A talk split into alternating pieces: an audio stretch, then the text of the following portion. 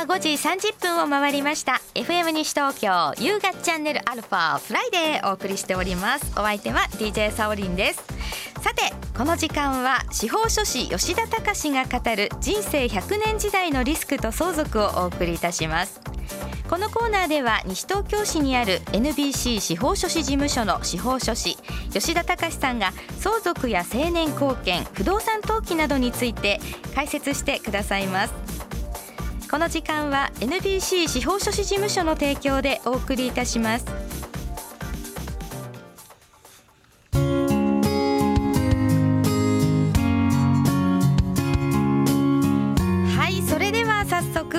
話を伺ってまいりましょう。司法書士の吉田隆さんです。吉田さんこんばんは。こんばんは。こんばんは。よろしくお願いいたします。お願いします。はい、えー、さて吉田さん、はい、ね今日はちょっとお伝えしていただかなくてはいけないことがまずありますけれども。はい、はい、お願いできますでしょうか。あはい。えっと今回で一旦中断停止になりこの番組は停止になります。はい、はい、ね、ということであの12回ね、はい、お送りしてちょうど1年お送りしてまいりましたけれども、ね、これはお別れではないというね、はい、ことであの一旦、えー、この司法書士吉田隆が語る人生100年時代のリスクと相続は本日で一区切りとさせていただく、ということなんですが、はい、あのちょっと理由っていうのは伺っても大丈夫ですか？はい。はい、これあの今年の1月から、はい、民法のあの相続分野に関する法律が変わってるんですよね。はい、この1月からですね。はい、ただこれあの徐々に変わってるので、はい、あの本格的には来月からなるんですよ。うん、はい、7月からですか。はい。はい、で具体的に言いますと、まず1月ですね。はい。実質証書遺言の様式が緩和されたり、はい、あなんすみません何の実質証書遺言の様式が緩和されたんですよね。はい、これはもう1月です今年の。実質証書遺言の様式の緩和、はい、これが1月。はい。でこれはどういうことかっていうと、全部文章全部あの自分で書かなきゃいけなかったんですけれども、例えば物件目録とか、これもうパソコンで印刷してもよくなったり。ああそうなんです、ね、したんですよね。はい、うん、それがまず言ってこれはちっちゃなことではあるかと思います。はい。はい、で来月になるともう本格的に改正されます。はい、でこれざっくりした内容になるんですけれども、はい、ここであんまり細かく言っちゃうと15分すおすぐ終わっちゃう。そうかそうか。それだけで終わっちゃう、ね、はい、はい、でまず遺産分割の協議の前にあの今まで原則として預貯金下ろせなかったんですけれども、はい、一応下ろせるようになりますよとか、はい、まあ、勝手に ATM で下ろしてたっていうそういうのは別ですけれどもね、はい、はい、それからあと特別の寄与の変更とかっていうの要は介護で一生懸命面倒見てた人が今まで報酬もらえなかったのおかしいじゃなかったおかしいじゃないかみたいなところがちょっとあのこう見直されたりとか、はい、あるいは遺留分の制度の見直しなどもあります。これちょっと復活してからお話ししたいなと思うところではあります。はい、はい、でさらに来年4月になりますとあのこれ新聞なんかでも見てる人もいるかと思うんですけれども、はい、配偶者居住権およびあの配偶者短期居住権の新設要は例えば名義がお子さんの名義になったとしてもあのこう奥さんがお亡くなりになるまで住めますよとか。そういう制度もできますし登記もできるんです。結構たくさん変わるし大きいですよねなんかね、その違いっていうのはね。そうなんですよね。はい、はいで、まあ、ちょっと今の分だと専門用語とかが多くて分かりづらいかもしれないんですが例えばここで今お話しした分についてもう次の回に中身が変わっちゃってますよとかって。毎月毎月なんかね 先月話聞いたのに もうもう変わっちゃったからっていうことになってくるわけですかね。そうなんですよね、うんでかといってここではあの役所のホームページに書いてある内容を単にごご紹介してるってわけではないですし。ああそうですね。確かにね、はい。まああのせっかくね吉田さんにここに来てお話しいただいているのですからもちろんそのねあのホームページなどにある内容だけっていうね、ことではないので確かにそこまで変わってくるとねありますね。はい、えー、さあということでじゃあちょっとねあのところでですけども本当先月までお話しいただいておりましたこちら家族信託の方っていうのは、はい、どんな感じになるんですか？そうですね、はい。まあ、昨日たまたま研修があったのであ昨日。はい。はい、行ってきました、はい。でまあ講師の方って、まあ、神奈川の方なんですけれども、まあ、知ってる人だったんですよね、はい。でまあ当然少し情報交換なんかも行いました、うん。はい、またあと研修参加してた人も、まあ、家族信託ってそうそう馴染みもないもんですからでましてあの税務の話も当然出てきたので、はい。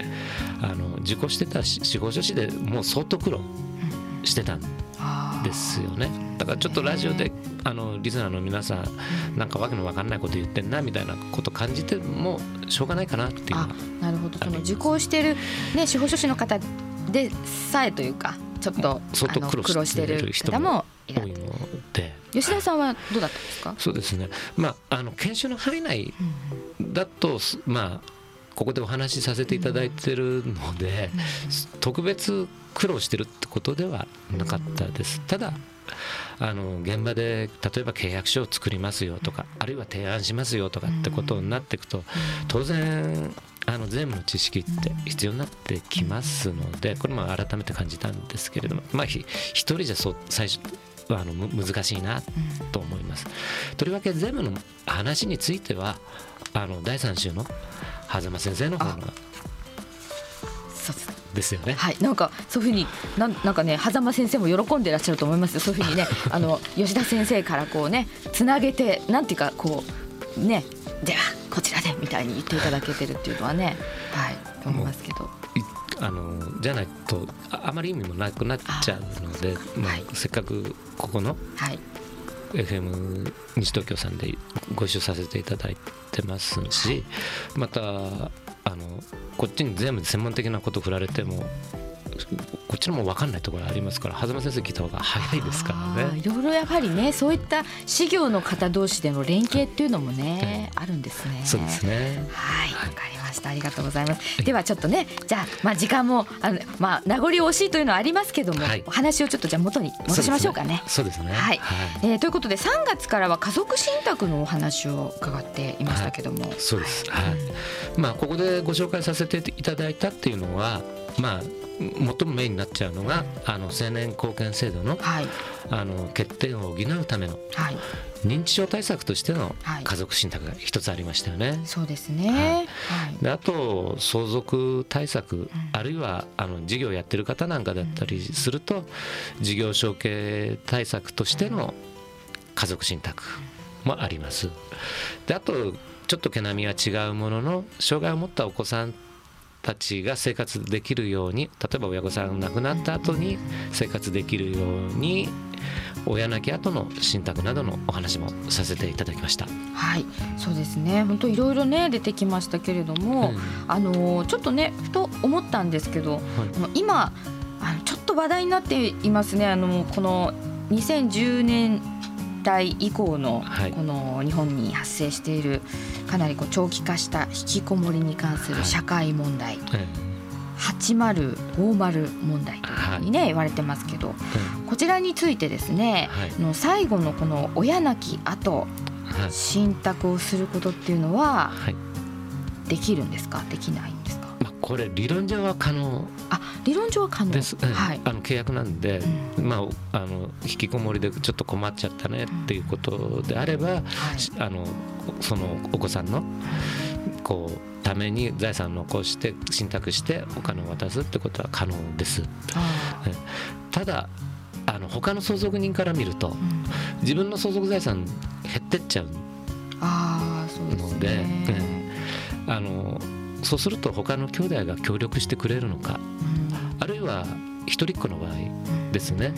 でまあ全然関係ない人に受託受受託者になってもらうっていうのは難しいので親戚の人がなってくれるのかどうかっていう疑問はありますよね。そうですね。まああのーご本人はねとても辛い。ただ若い頃からこう引きこもっていて、はい。まあ、とうとうそのまま、ねね。あの年齢を重ねていって、まあ、うん。50代とかになった頃に親が80代だったりして、うん。で今までは、ね、親の方がこういろいろと子供に手をかけられたけれども、うん。そうもいかなくなってくるとこういう問題ですけどもやはりねあの親族の方他の親戚の方とかにはええ。ちょっと冷ややかな目で見られてしまうようなこともあるってことですかね。そうですね。だからまあ障害を持ったお子さん、まあ、ここであんまり具体的な病名とか出せないですけれども、の場合であればそれはちょっとしょうがないなっそうでてすね。みんなでねっていう風な感じで見守ったりとかね、はい。守っていこうって思うんでしょうけどもね。